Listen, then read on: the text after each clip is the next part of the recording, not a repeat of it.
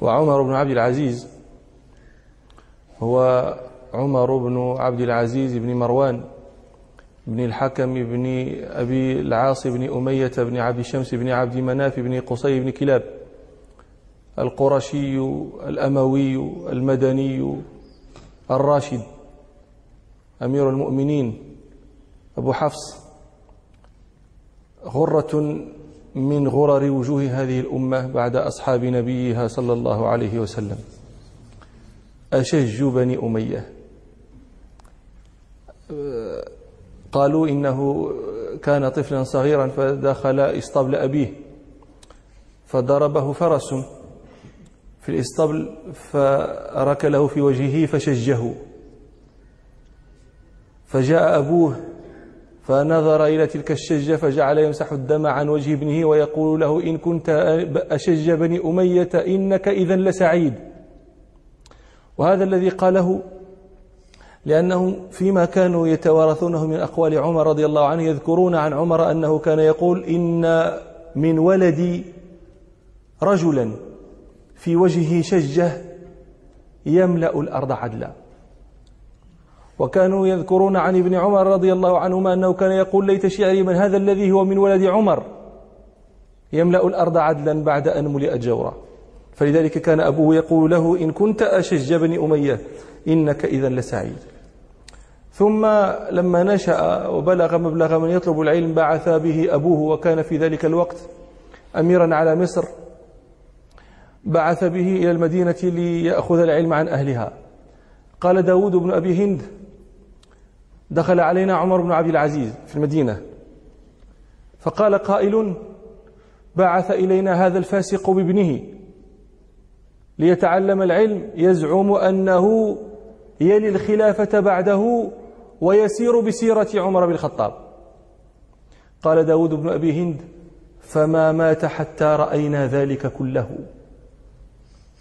ولما بعث به المدينة كتب إلى صالح بن كيسان أحد علماء المدينة آه، يأمره بأن يتعاهد ابنه هناك فكان يلزمه بالصلاة في المسجد. فتأخر يوم عن الصلاة فلما جاء فاتته. فسأله صالح بن كيسان لماذا عن يعني عن علة فوات الصلاة؟ علة تأخره. فقال له عمر كانت مرجلتي تسكن شعري. الترجيل هو تمشيط الشعر. كانت مرجلتي تسكن شعري. فقال له صالح بن كيسان أبلغ بك حبك شعرك أن تؤثره على الصلاة؟ فحلق له رأسه. فلما مات أبوه عبد العزيز بن مروان استقدمه عمه الخليفة في ذلك الوقت عبد الملك بن مروان. استقدمه إلى دمشق وخلطه بأولاده بل قدمه على كثير من أولاده.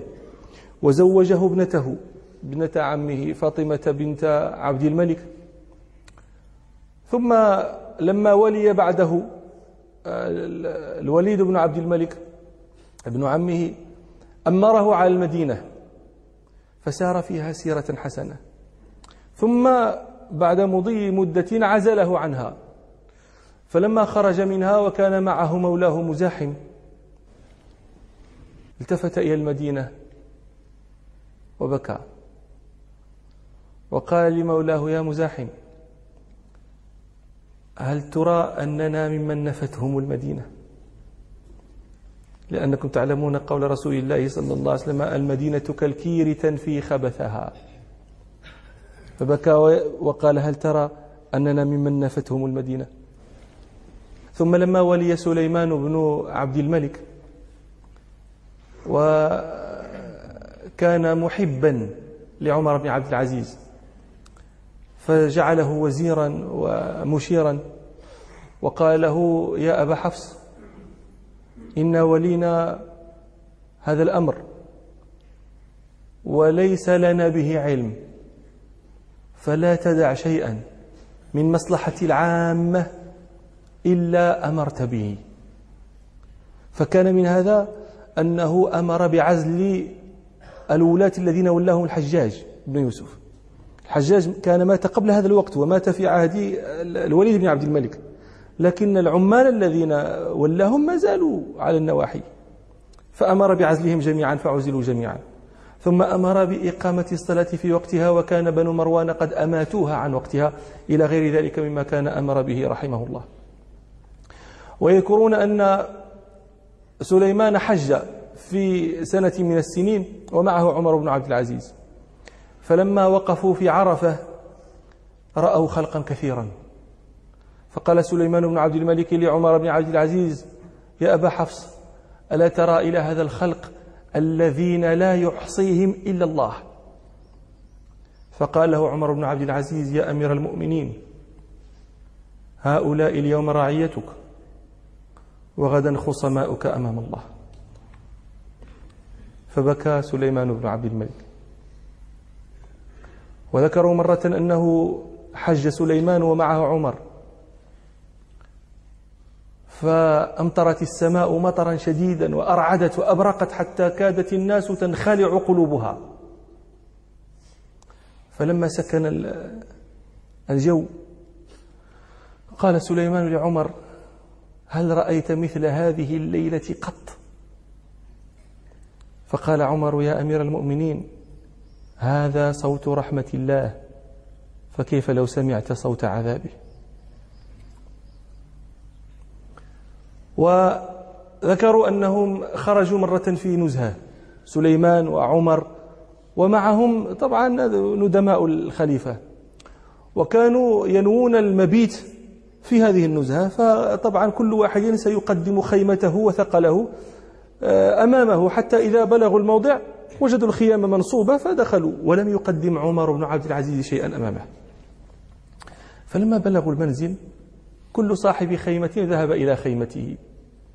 وبعد وقت افتقد سليمان عمر فقال أين عمر بن عبد العزيز؟ إنه لم يقدم شيئا. فذهبوا يبحثوا عنه فذهبوا يبحثون عنه فوجدوه تحت شجرة يبكي. فأتوا سليمان فأخبروه فاستقدمه إليه وسأله عن علة بكائه فقال يا أمير المؤمنين تذكرت يوم القيامة من قدم شيئا وجده أمامه ولم أقدم شيئا فلم أجد شيئا. ثم لما مرض سليمان بن عبد الملك مرضه الذي مات فيه قال رجاء بن حيوة الذي كان وزير صدق لبني مروان. رآني عمر بن عبد العزيز وأنا أدخل وأخرج وأتردد. فقال لي يا رجاء أذكرك الله وأذكرك الإسلام. أن تشير بي على أمير المؤمنين في هذا الأمر فإنه لا طاقة لي به ولا قدرة لي عليه. قال رجاء فانتهرته وقلت له إنك لحريص على الخلافة. يعني كأنك تقول له لا تشير بي كأنك تقول لي يعني تلمح إلي أن أشير بي. قال فانتهرت وقلت إنك لحريص على الخلافة قال فاستحيا وذهب. قال فدخلت على سليمان بن عبد الملك. فقال لي من ترى لهذا الأمر؟ فقلت يا أمير المؤمنين اتق الله فإنك قادم عليه. وسائلك عن هذا الأمر ماذا صنعت فيه؟ قال فمن ترى؟ فقال عمر بن عبد العزيز. قال فكيف أفعل فكيف أصنع بعهد ابن عبد الملك؟ أبي. قال تولي أخاك بعده. فقال سليمان نعم. فكتبوا العهد لعمر بن عبد العزيز ومن بعد عمر بن عبد العزيز يزيد بن عبد الملك. ثم دعا هذا رجاء رجالا فقال لهم سليمان بن عبد الملك اشهدوا على بيعة هذه ثم اختموا الصحيفة. فختمت. قال رجاء فلم يلبث أن مات سليمان بن عبد الملك. فخرجت إلى الناس فقالوا كيف أصبح أمير المؤمنين؟ فقلت أصبح ساكنا. قال فدخلت عليه فهيأته وأجلسته وأسندته يوهم أنه ما زال حيا. قال ثم خرجت إلى القوم فقلت لهم يأمركم أمير المؤمنين أن تدخلوا فتبايعوا لمن كتب العهد له. قال فدخلوا فقال هو إنه يأمركم بالوقوف ويأمركم أن تبايعوا لمن في الصحيفة. قال فبايعوا جميعا. فقال بعد ذلك رجاء آجركم الله في أمير المؤمنين. فقالوا فمن؟ قال رجاء ففتحت الصحيفة. فإذا عمر بن عبد العزيز قال فتغيرت وجوههم. فلما قلت وبعده يزيد بن عبد الملك تراجعوا. ثم بحثوا عن عمر. فوجدوه في المسجد. فسلموا عليه بالخلافة. فعقر. سقط. فما استطاع النهوض حتى أقاموه. فأجلسوه على المنبر. فسكت. فلما طال سكوته قام رجاء بن حيوة فقال ألا تبايعون لأمير المؤمنين؟ فقاموا يبايعون. حتى إذا جاء هشام بن عبد الملك ومد يده للبيعة فمد يده عمر يبايعه. قال هشام إنا لله وإنا إليه راجعون. فقال عمر نعم إن لله لما صار يلي هذه الأمة أنا وأنت. ثم قام في الناس خطيبا. فحمد الله وأثنى عليه. وقال أيها الناس إني فارض إني قاسم ولست بفارض. وإني متبع ولست بمبتدع. وإني لست بخيركم. ولكني أثقلكم حملا. وإن من حولكم من أهل الأمصار إن أطاعوا كما أطعتم فأنا واليكم وإن لم يطيعوا فلست لكم بوال. فقربوا له مراكب الخلافة. فقال بغلتي أوفق لي. فقالوا له أتنزل دار الخلافة؟ قال فيها عيال سليمان. وفي بيتي كفاية. فدخل بيته. قال أحد غلمانه وقد رآه منصرفا رآه مغتما. فقال له ما لي أراك مغتما؟ فقال عمر لمثل ما أنا فيه فليغتم. إنه ليس أحد من هذه الأمة إلا وأنا أريد أن أوصل إليه حقه من غير أن يسأله مني ولا أن يكتب إلي فيه.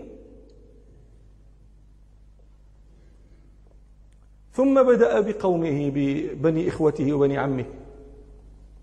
فنزع ما في أيديهم من الأموال وسماها مظالم. فبعثوا إليه عمته فاطمة بنت عبد الملك. فلما جاءت قال لها تكلمي يا عمة؟ فقالت أنت أولى بالكلام يا أمير المؤمنين. فقال لها يا عمة إن الله عز وجل بعث رسول الله صلى الله عليه وسلم رحمة ولم يبعثه عذابا واختار له ما عنده. فترك لهم نهرا شربهم فيه سواء. ثم قام بالأمر بعده أبو بكر فترك النهر على حاله. ثم قام عمر فعمل فيه بعمل صاحبه. ثم لم يزل النهر يشتق منه يزيد ومروان وعبد الملك والوليد وسليمان حتى أفضى الأمر إلي وقد يبس النهر الأعظم. ولن يروي أهله حتى يرجع إلى ما كان عليه. فقالت له عمته فلست بذاكرة لك شيئا. وخرجت إلى بني مروان وأخبرتهم وعلمتهم أنه لا حاجة في مسألته فإنه لا هودة عنده. ثم كتب إلى عماله إلى كل أحد منهم يقول لهم إذا نظرت إلى قدرتك على خلق الله فتذكر قدرة الله عليك. ثم دخل بيته ودخل غرفة فتبعته زوجته فاطمة, فاطمة هذه بنت عبد الملك. قالت فوجدته جالسا واضعا يده على خده سائلة دموعه. فقلت له يا أمير المؤمنين أحدث شيء؟ قال تفكرت في أمر هذه الأمة. فتفكرت في الفقير الجائع. وفي المريض الضائع وفي العالي المجهود وفي المظلوم المقهور وفي الغريب المأسور وفي الكبير ذي العيال. فعلمت أن الله سائلني عنهم وعلمت أن الذي يخاصمني فيهم رسول الله صلى الله عليه وسلم. فخفت أن لا يقبل الله مني عذرا فيهم وأن لا تقوم لي حجة أمام رسول الله صلى الله عليه وسلم فرحمت نفسي فبكيت. ودخل عليه مرة في بيته أشراف قومه أشراف بني مروان فقال لهم أتحبون أن أولي كل واحد منكم على ناحية؟ فقال له أحدهم لم تعرض علينا ما لا تفعل؟ فقال لهم أرأيتم بساط هذا؟ والله إني لأعلم أنه يصير إلى بلا. سيبلى ويطرح ويقذف ويرمى به. وإني والله أكره أن تدنسوه علي بأرجلكم. أفأوليكم دين؟ أفأوليكم ديني؟ أفأوليكم أعراض المسلمين وأبشارهم تحكمون فيهم؟ فقالوا له أما لنا حق؟ أما لنا قرابة؟ فقال لهم ما أنتم وأقصى رجل في الأرض؟ عندي في هذا الأمر إلا سواء. اشتهى مرة عنبا. فقال لفاطمة أعندك درهم أشتري به عنبا؟ فقالت لا. ثم قالت له أنت أمير المؤمنين ولا تقدر على درهم؟ فقال لها يا فاطمة ذلك أهوان من معالجة الأغلال في جهنم. ومرة دخل على فاطمة فضرب على كتفها وقد رأى الضيق ضيق عيشها فقال لها لنحن ليالي دابق أنعم منا اليوم. فقالت له ما كنت أقدار على ذلك منك اليوم. أنت لا يدابق كنت أميرا من الأمراء. أما أنت اليوم خليفة فعلى التنعم أنت اليوم أقدر منك أمس. قالت فاطمة فتولى وله أنين. وهو يقول يا فاطمة إني أخاف النار. يا فاطمة إني أخاف إن عصيت ربي عذاب يوم عظيم. وقد سئلت مرة بعد موته سئلت عن حاله في عبادته فقالت والله ما كان بأكثر الناس صلاة ولا بأكثرهم صياما. ووالله ما رأيت أحدا قط أخوف لله من عمر. إن كان ليذكر الله وهو في فراشه فينتفض حتى نقول ليصبحن الناس ولا خليفة لهم قال له مرة أحد إخوانه لو تروحت يا أمير المؤمنين خرجت في نزهة. فقال له فمن يقوم عني بعمل يومي هذا؟ فقال له أخوه تعمله غدا.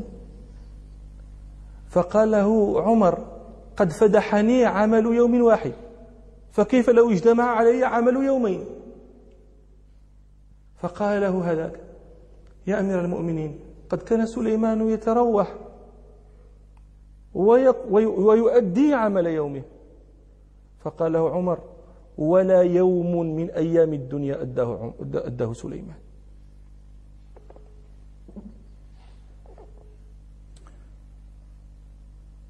ثم مرض عمر بن عبد العزيز مرضه الذي مات فيه. وكان قبله مات أخوه سهل ومات ابنه عبد الملك ومات مولاه مزاحم وهؤلاء الثلاثة كانوا أعوانا له على الحق. فلما مرض مرضه ذاك وثقل عن المشي زحف على ركبته إلى شن معلقة فقام إليها فتوضأ ثم قال ثم صلى ركعتين ثم قال اللهم إنك قبضت سهلا وعبد الملك ومزاحما وكانوا أعوانا لي على ما قد علمت فما ازددت لك إلا حبا ولا فيما عندك إلا رغبة. اللهم فاقبضني إليك غير مضيع ولا مفرط. قالوا فما قام من مرضه ذاك حتى قبضه الله عز وجل. في مرضه هذاك. دخل عليه ابن عمه مسلمة بن عبد الملك. فقال له يا أمير المؤمنين تركت عيالك ولا شيء لهم فأوصي. فقال له عمر ليس لي مال حتى أوصي. فقال له مسلمة يا أمير المؤمنين هذه مئة ألف دينار من مالي فأوصي فيها بما شئت. فقال عمر يا سليمان أو خير من هذا؟ تردها من حيث أخذتها. فقال سليمان جزاك الله خيرا يا أمير المؤمنين. لقد ألنت لنا قلوبا قاسية وتركت لنا في الصالحين ذكرى سبب مرضه أنه أن بني أمية سقوه السم لأنه يعني ما, ما, ما استطاعوا على تلك الشدة التي آه، كان يعاملهم بها. فسقه السم أمر غلاما له ليسقيه السم فسقاه إذا هو سأل مجاهدا فقال له ماذا يقول الناس؟ عن مرضي هذا. قال يقولون مسحور. قال لست بمسحور. ثم دعا غلامه فقال ويحك ما حملك على أن سقيتني السم؟ فقال له الغلام ألف دينار أعطيتها وأن أعتق. فقال له عمر هاتها. فأتى بها فألقاها في بيت المال. ثم قال له اذهب حيث لا يراك أحد. دخل عليه وهو في مرضه ذاك دخل عليه مسلمة وفاطمة. فقالوا يا أمير المؤمنين تركت أبناءك ولا شيء لهم. فلو وصيت بهم إلى أحد أخوالهم أو أعمامهم فقال لهم إن بني أحد رجلين رجل صالح فالله يتولى الصالحين وغير ذلك فلن أكون أول من أعانه على معصية الله. ثم قال ادعوا لي بني فدخلوا عليه وهم غلمان صغار. فلما نظر إليهم ترقرقت عيناه وقال بنفسي يعني أفدي بنفسي فتية تركتهم ولا شيء لهم. ثم قال بلى قد تركت لهم خيرا كثيرا. يا بني إنكم لن تمروا بأحد من العرب أو من أهل ذمتهم إلا رأوا لكم عليهم حقا. يا بني إني تمثلت بين أمرين إما أن تستغنوا ويدخل أبوكم النار أو تفتقروا ويدخل أبوكم الجنة. وأن وكان أن تفتقروا ويدخل أبوكم الجنة أحب إلي. انصرفوا عصمكم الله. ثم قال لابن عمه مسلمة ولزوجته اخرجوا عني. فلما خرجوا وقفوا بالباب يتسمعون. فسمعوه يقول مرحبا بهذه الوجوه التي ليست بوجوه إنس ولا بوجوه جن. ثم قرأ قول الله تعالى تلك الدار الآخرة نجعلها للذين لا يريدون علوا في الأرض ولا فسادا والعاقبة للمتقين. ثم هدأ الصوت. فقال مسلمة لأخته إن صاحبك قد قبض. فدخلوا فوجدوه قد قبضه الله إليه. سنة إحدى ومئة عن تسع وثلاثين عاما ونصف. ما كمل العقد الرابع. وقلب الدنيا. أتدرون كيف قلبها؟ أفنى فيها الفقر. أزال الفقر أزال الحاجة. حتى قال القائل كان الرجل يؤتى يأتي بالمال الذي له بال. فيقول اجعلوا هذا في مصالح المسلمين فما يبرح حتى يرجع بماله كله. قالوا قد أغنى عمر الناس. والحاصل أن هذا الرجل حجة أقامها الله على كل من يلي أمر المسلمين حتى تقوم الساعة. كل من يلي أمر المسلمين فيتحجج بأنه لا يستطيع وأنه لا يقدر وأن الزمن وأن الوقت وأن المعين وأن الناصر وأن وأن وأن يحتج عليه بعمر بن عبد العزيز. من شعره رحمه الله كان من كلامه كان يقول إن استطعت فكن عالما فإن لم تستطع فكن متعلما فإن لم تستطع فأحبهم فإن لم تستطع فلا تبغضهم. وكان من شعره الذي يكثر أن يقوله من كان حين تصيب الشمس جبهته أو الغبار يخاف الشين والشعث ويألف الظل كي تبقى بشاشته فسوف يسكن يوما راغما جدثا. في قعر مظلمة غبراء موحشة يطيل في قعرها تحت الثرى اللبثا. تجهزي بجهاز تبلغين به يا نفس قبل الردى لم تخلقي عبثا. كان رحمه الله أيضا يقول ولا خير في عيش امرئ لم يكن له من الله في دار القرار نصيب. فإن, فإن تعجب الدنيا أناسا فإنها متاع قليل والزوال قريب. ومن شعره أيضا الذي كان يقول أيقظان أنت اليوم أم أنت نائم؟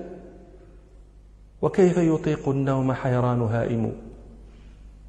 فلو كنت يقظان الغداة لخرقت مدامع عينيك الدموع السواجم. تسر بما يبلى وتفرح بالمنى كما اغتر باللذات في النوم حالم. نهارك يا, مغر... نهارك يا مغرور سهون غفلة. وليلك نوم والردى لك لازم. وسعيك فيما سوف تكره غبه. كذلك في الدنيا تعيش البهائم. رحمه الله ورضي عنه ونفعه بما عمل وقبل منه. آمين.